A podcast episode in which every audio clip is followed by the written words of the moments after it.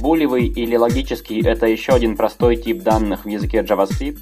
И если, например, числовой тип данных может принимать свыше 18 триллионов значений, то логический тип может принимать только одно из двух значений – истина или ложь. И для их записи в языке есть зарезервированные слова true и false. Обычно логические значения являются результатом операции отношения, например, сравнения на равенство.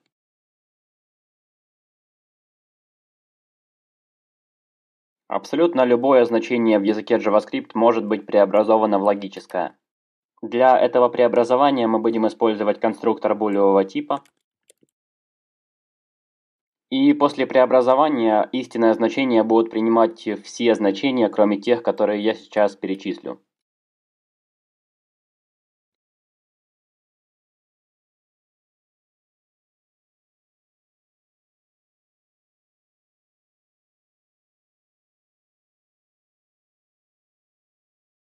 Как видим, undefined, null, 0, э, none и пустая строка после преобразования в булевый тип все принимают значение false. Для преобразования в булевый тип можно использовать более короткую и красивую запись, но мы вернемся к этому, когда будем говорить про преобразование типов. Везде, где интерпретатор JavaScript ожидает получить логическое значение, а любые значения автоматически будут преобразовываться в логические. Примером здесь может служить условная инструкция if, о которой мы еще будем говорить в будущем.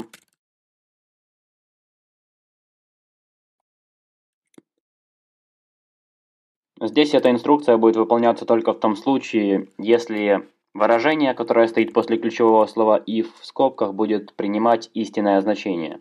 Поскольку в переменной s у нас записана не пустая строка, то это выражение принимает истинное значение, и эта инструкция выполняется. Если бы здесь была бы, например, пустая строка, то эта инструкция не выполнялась бы. И также в этом уроке мы поговорим про логические операторы. Оператор логического «и» записывается при помощи двух амперсандов,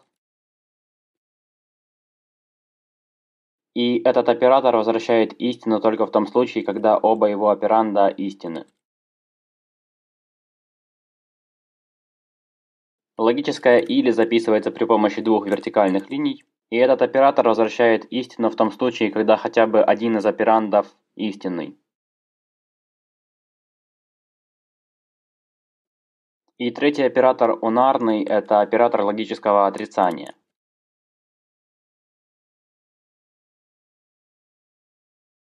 Если единственный его операнд истинный, то он возвращает ложь и наоборот. Что касается логических операторов «и» и «или», то для них помимо самых очевидных есть еще парочка интересных способов применения.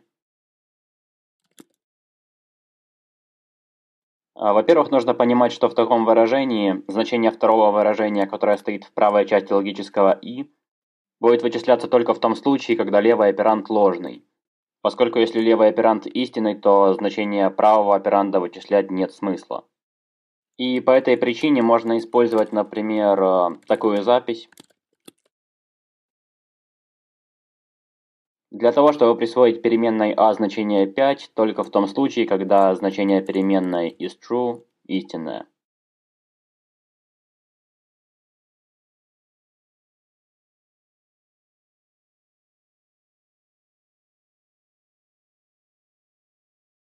Сейчас в том случае, когда значение этой переменной истина, значение переменной а равно 5, в том случае, если бы здесь было ложное значение, то значение переменной а было бы равно нулю. Логическое «или» можно использовать вместе с оператором присваивания следующим образом.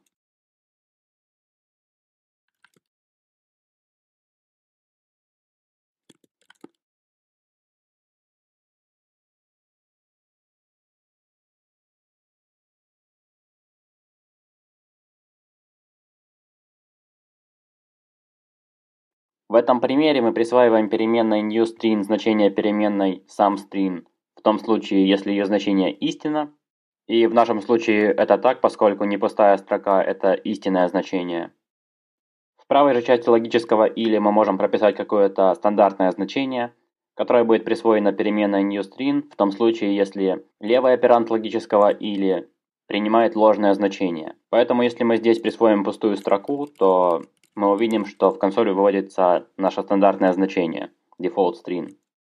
На этом все для этого урока и спасибо за просмотр.